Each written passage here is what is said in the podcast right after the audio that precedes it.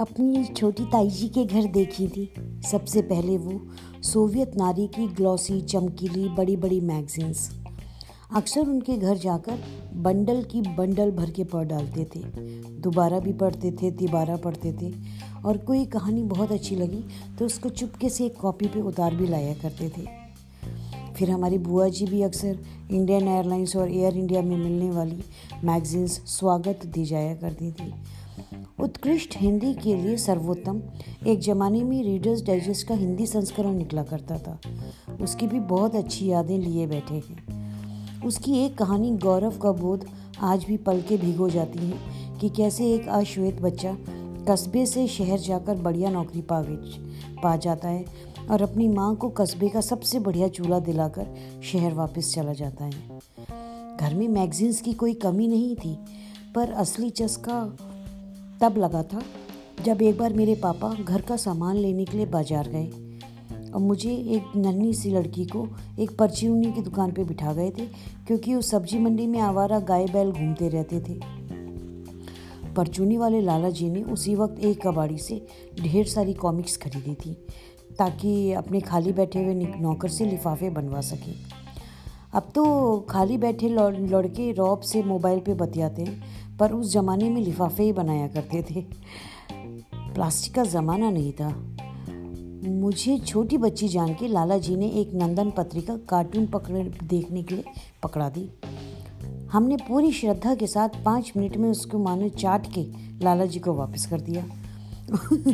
उन्होंने गपकुए सी आँखें फाड़ के पूछा, पढ़ ली पूरी?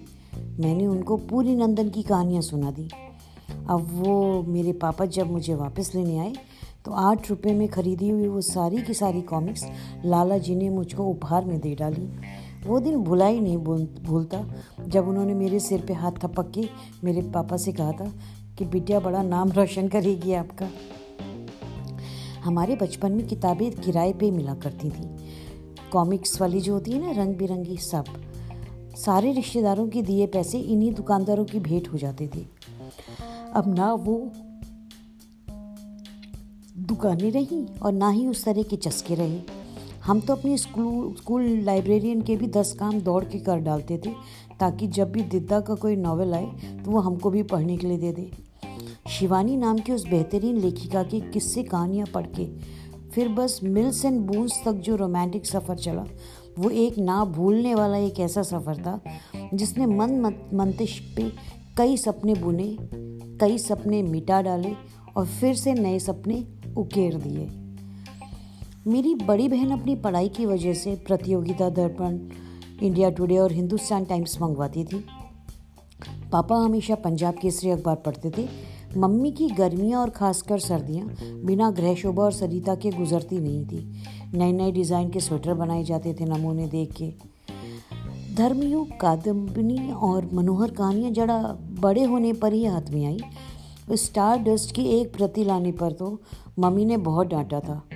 देश के दिग्गज साहित्यकार ही लिख पाते थे धर्मयुग और कादम्बरी जैसी पत्रिकाओं में। बहुत बाद में पाकिस्तानी लेखिका बुशरा रहमान के नॉवेल्स छपने लगे थे पंजाब केसरी में। तो वहाँ का भी अंदाज़ा हुआ कि कैसा रहन सहन होता है पाकिस्तान में। प्रेमचंद और गोरकी तो बहुत बाद में पढ़े थे हमने। अब अपने बच्चों को विम्पी किड्स डायरी और, हैरी पॉटर के नॉवेल्स का दीवाना देखकर बहुत मन खिलसता है। क्योंकि मन करता है कि क्यों ना इन्हें इंडिया ले जाकर भर भर के नंदन चंपक दिलवा दिया करो। पर इतनी दूर भारत से ढो के लाना भी कम लहजा नहीं है, बस मन किलस के रह जाता है। जब नंदन में मेरी पहली कहानी, कहो राजा छपी थी, तब गलती से जयप्रकाश भारती जी को भेज दी थी वो कहानी। बाद में उनका पोस्ट कार्ड आया था, लिखती रहो अच्छा लिख लेती हो। अब कहाँ रहे वो पढ़ने वाले, लिखने वाले और पढ़ के तारीफ़ करने वाले? अब तो एक बोझ सा समझे जाने लगी है हिंदी लेखन की दुनिया। लगता है कि शायद हिंदी लेखन कभी वापस लौट कर आएगा। लेकिन लगता है कि नहीं, अब वैसे पुरानी जैसी लेखक और वो माहौल कहाँ मिलेगा? ना पढ़ने वाले रहे, ना सुनने वाले रहे, ना लिखने वाले रहे वैसे, है ना?